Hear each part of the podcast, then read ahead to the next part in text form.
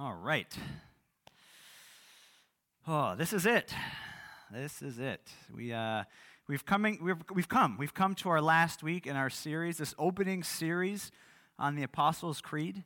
Um, so, for the past, uh, I think this is maybe week number 10, but we had a week in there where um, Pastor Bob preached. So, maybe week, we've had 11 weeks where we've been in the Apostles' Creed um, looking at the, the foundations of our faith. These are articles of our faith that have been professed um, since the, the early church. Um, way, way back, way back, hundreds and hundreds of years ago. We've been looking at uh, not all of these, but, um, but a lot of them. And we've also been using the Heidelberg Catechism, which is a 16th century um, teaching document that came out of the Reformation period that helps, to, helps us to interpret Scripture, um, keeps us focused on the grace of Jesus Christ and what Jesus Christ has done. Um, and so the, the Heidelberg Catechism uh, walks us through uh, what does it mean that we say that we believe in, in Jesus Christ, his only Son, our Lord. What does it mean when we say we believe in the Holy Spirit? So today we're, we're coming to the last, um, the last article. I believe in the life everlasting. Amen. Well, before we get into the Heidelberg Catechism, before we get into our scripture, let me open us with a word of prayer.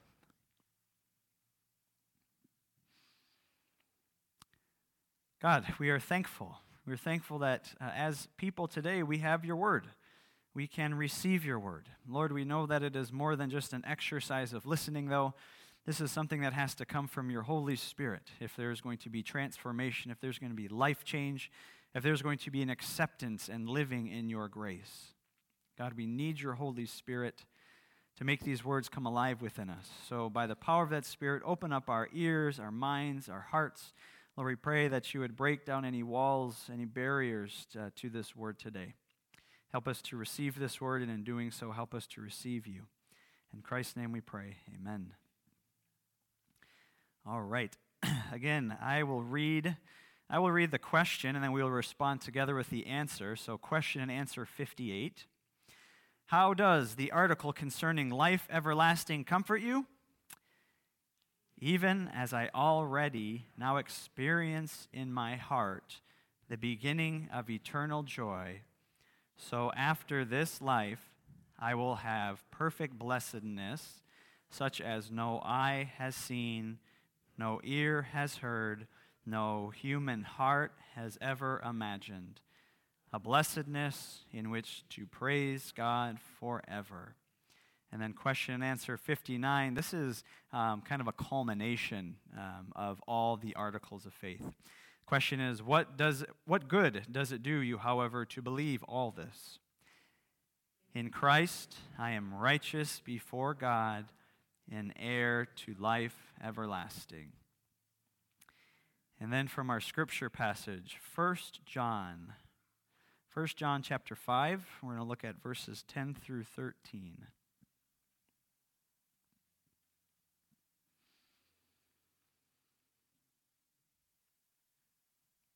All right. Verse 10 Whoever believes in the Son of God accepts this testimony. Whoever does not believe God has made him out to be a liar, because they have not believed the testimony God has given about his Son. And this is the testimony God has given us eternal life, and this life is in his Son. Whoever has the Son has life. Whoever does not have the Son of God does not have life. I write these things to you who believe in the name of the Son of God, so that you may know that you have eternal life. This is the word of the Lord. Thanks be to God.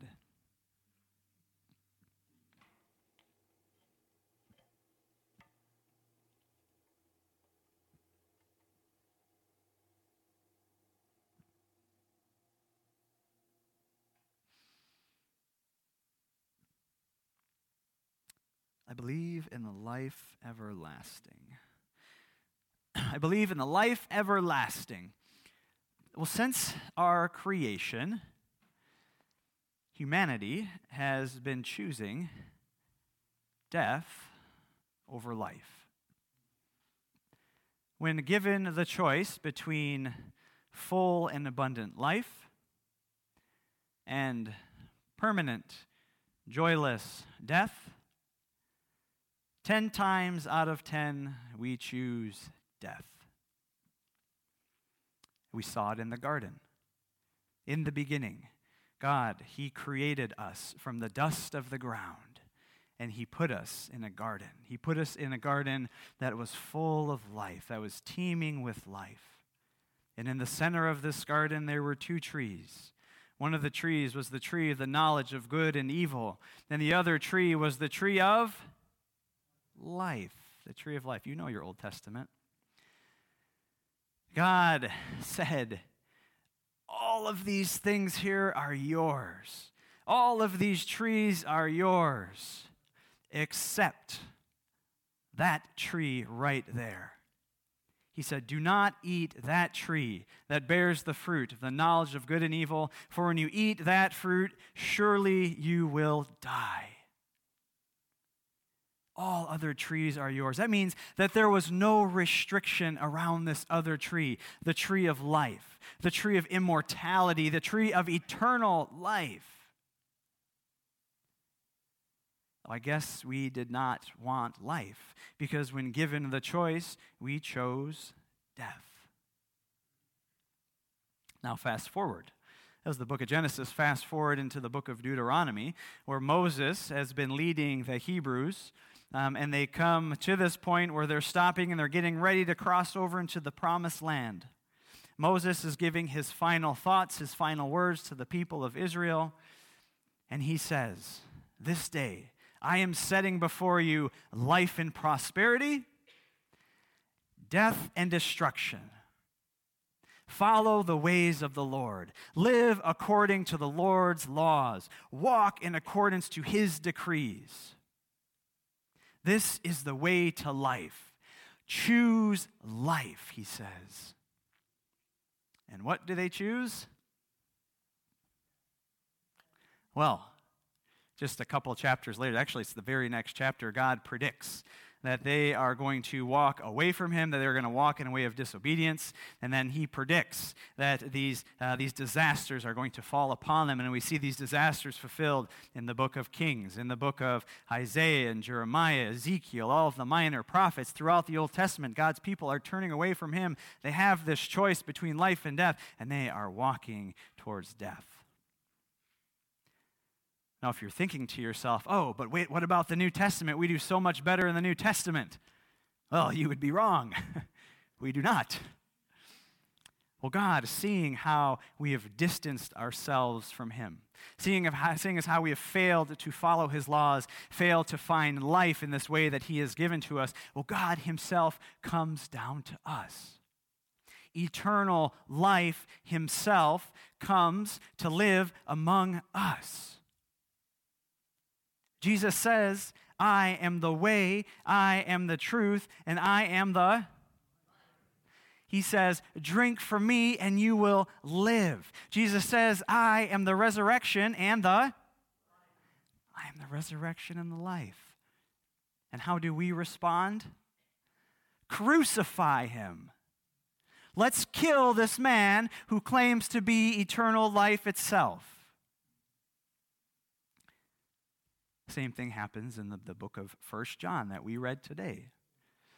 John is writing uh, to this community of believers because there has been uh, a separation, there's been a group that has distanced themselves. They have broken apart from the apostles' teaching, the teaching uh, of Christ's apostles. And they are teaching things that are um, contrary to what the apostles have been teaching. One of these teachings is um, the, the humanity of Christ. They're denying that Christ came in the flesh, that God himself came in the flesh. John is saying, if you want life, Jesus Christ is life. If you walk to Jesus Christ, you have life. If you don't have Jesus Christ, you don't have life. Again, he is saying, You right now, you are choosing death. There is a choice between Jesus Christ and life and not Jesus Christ and death. When given the choice, we have this overwhelming tendency to choose death instead of life. And before we look down our nose too much at those people back, back in the Bible, let's think about us. How do we do in this choice we have between death and life? Well, I would suggest that we know that we have something missing, that there is this separation. Since the beginning, when we separated ourselves from God, there has been this, this lifeless void within us. And we have been trying to fill this lifeless void with cheap substitutions, with imitations. Instead of turning to the Creator, instead of turning to life itself, we turn elsewhere. And we look for life in not the Creator, but in the created. We look for life in the created order. And so we look at our relationships. And we demand from our families, from our spouse, from our significant other, that they fill us up. Make me happy.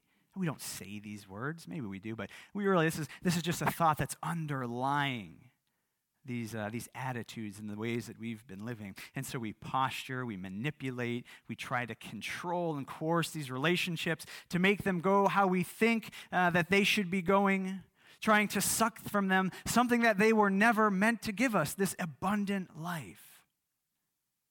And we do the same thing with our work we try to take from our work and find this deep satisfaction and this, this deep contentment on a level that only God can give us. And so we burn out. We burn out our bosses. We burn out our coworkers. Most of the time, we burn out ourselves when we're working and we're striving to try to, to squeeze out of our work something that it was never meant to give us this abundance of life. And I hate to say it, it's hard to say it, but we do the same thing in our places of worship. We bring our misguided longings into this place now, don't get me wrong. Bring your misguided longings into this place. But what we do is we bring them into this place, and instead of looking to Christ, instead of looking to the one who is life, we again look to the created order. And we say, How can this place, how can these people fill me up? How can these people make me happy? And so, if the music doesn't touch us, doesn't hit us in that special way, or if the people of God uh, aren't meeting us in that deep need, or if our, our work uh, through the church and the community is not resulting in what we'd hoped it for, this feeling inside of us, then we start to get a little bit restless. Fill me up, fill up this void within me. Make me happy, make me whole. And this is what we do as fallen creatures. We have been separated from life. We have separated ourselves from life, and this is not lost on us. We know that something is desperately wrong, something is, is desperately missing. But we grope around in the dark and we're looking for something to fill us up. And so we're just, we grab at these cheap, cheap imitations trying to fill us up. And really, if we are not walking towards Christ, if we are not having Christ, then we are not walking in the way of life. And if we are not walking in the way of life, well, then we are walking in the way of death. As humans, as fallen humans, we have a tendency, our overwhelming tendency, 10 times out of 10, we choose for ourselves death instead of life. But thankfully, Thankfully, God gives us that which we do not choose. In our reading today, it says, God gives us eternal life. God gives us eternal life, and this life is in His Son. The only way that these deep longings are going to be met, the only way that this abundant life is ours, is through Jesus Christ. No other person, no other place, no other thing is going to meet that intense longing we have. Jesus Christ. God gives us eternal life. Now, when I say eternal life, my guess is that we, we move um, to the, this thought of the afterlife, this thought of the future. This is what the Catechism says it says, after this life, I will experience a, a perfect blessedness. This is what we believe about eternal life that when we die, we go to be with the Lord. And when we go to be with the Lord, we enter this time of, of everlasting peace and contentment of joy, this never ending fulfillment and satisfaction. So think of a time. Think of a time in life when you, you, you last felt um, this abundance of life, this satisfaction. This last, when's the last time that you felt whole? When you felt full, fulfilled? and the spirit of the season. Uh, maybe you're going to think about um, a previous Thanksgiving dinner where you were gathered together around the table. You were sharing memories, sharing laughter as you feasted on your favorite food. I want you to take that joy, that contentment that's in your mind. I want you to subtract out any of those unfortunate underlying family tensions because we all have them. And I want you to subtract out the grief that you experience because not everybody can be there, whether they're away geographically or whether, they're, they, whether they've passed on to be with the Lord. There's grief there. Now I want you to take that joy that's remaining, this, this, uh, this pure joy, and I want you to multiply it by 10, and then I want you to multiply it by 10 million. This is the joy, this is the peace, the fulfillment, the contentment that we have waiting for us. As God's people, this is our promised inheritance. That one day, when we go to be with the Lord, this will be ours. These longings will be met, these longings will be satisfied. And so today, this doctrine is a doctrine of comfort. And may we find hope in it. May we find comfort in it and we, as we walk through our darkest of days. May we find comfort in this doctrine as those waves of grief come upon us.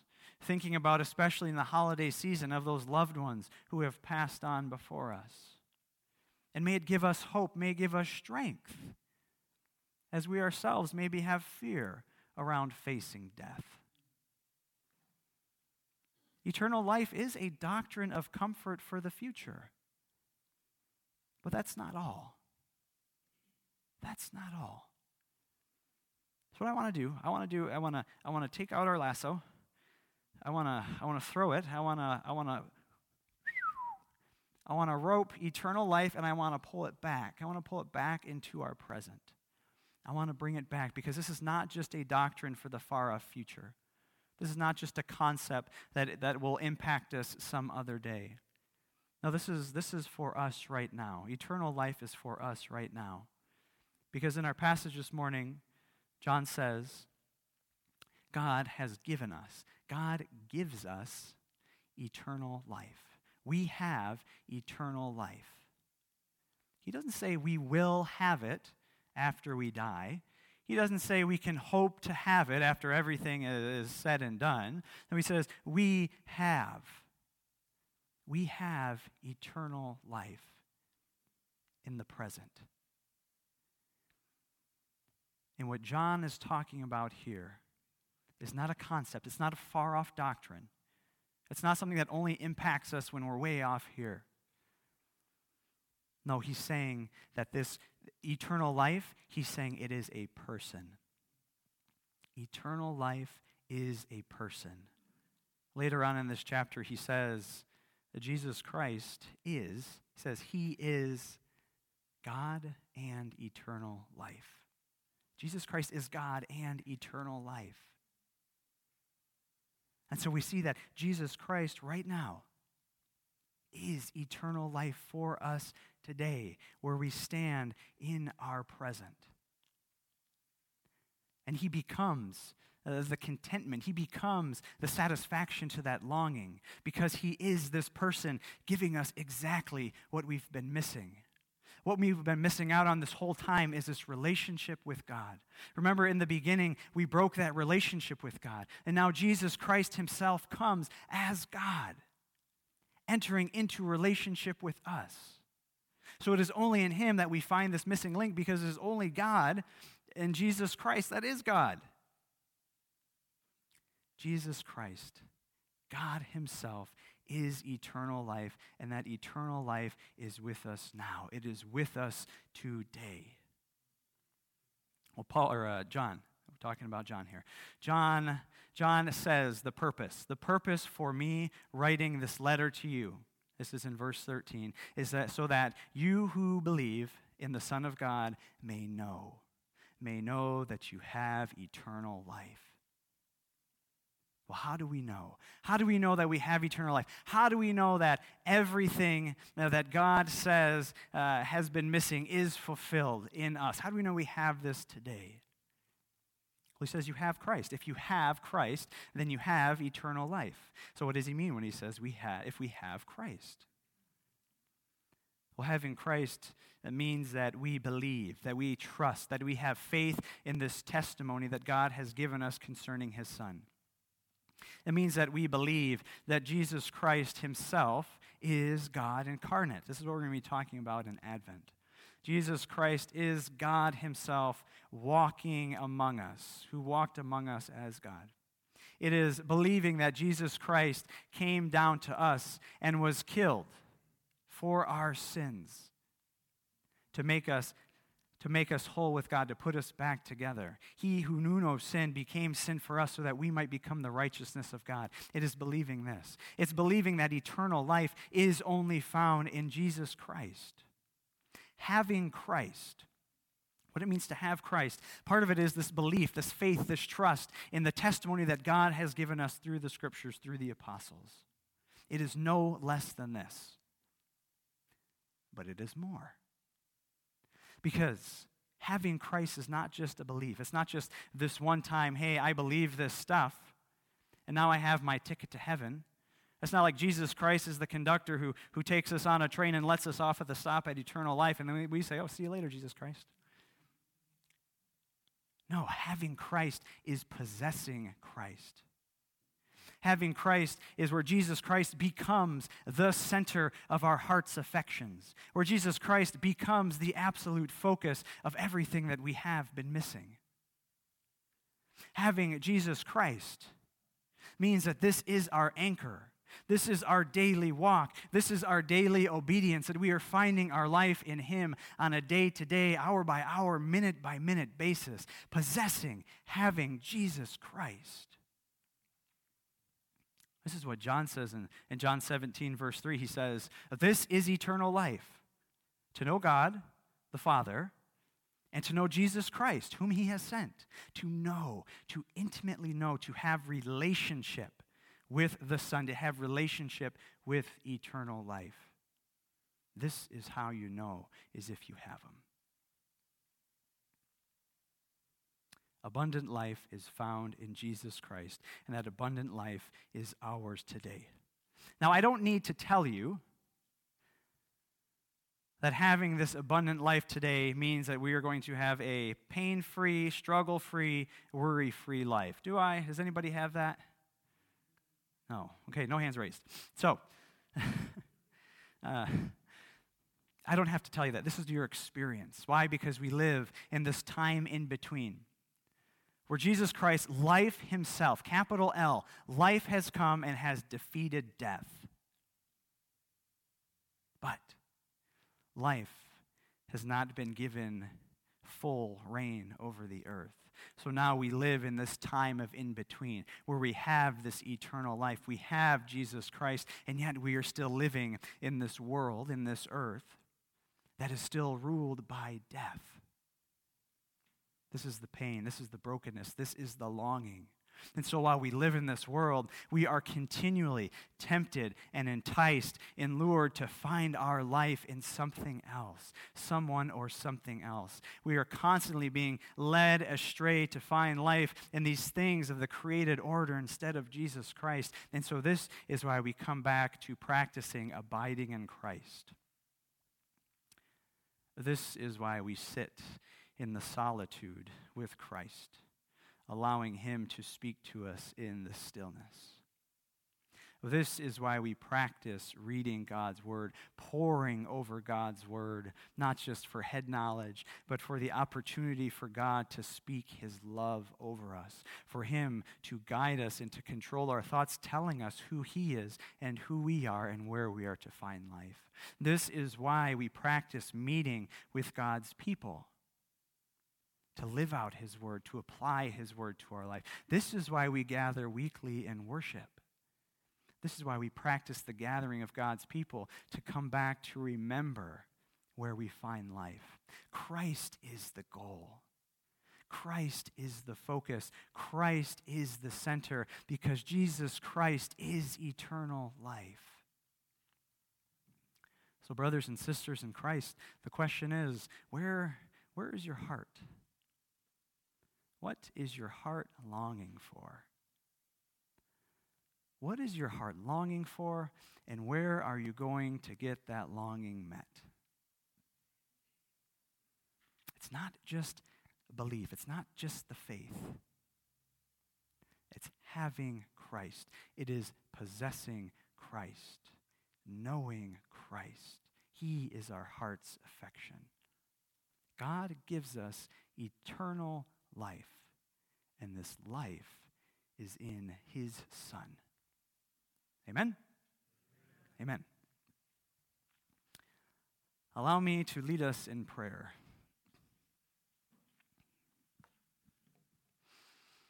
God, when we talk about eternal life, we touch on things that are, that are hard to grasp. Lord, it is hard to grasp what it will look like to be in a life free of pain and struggle and sorrow, to live a life of just pure joy where all of our longings are satisfied. But Lord, you, you give us that life now. When we see glimpses of it, we taste it, Lord, we long for it. God, help us if our, our desires are misplaced. If we're seeking out life in other places, Lord, guide us back to you. Thank you for the grace that you give to us in Jesus Christ. Thank you that you give us life. Lord, give us the power to walk in that life for your good and for the good of this world that you desperately love. In Jesus' name we pray, amen.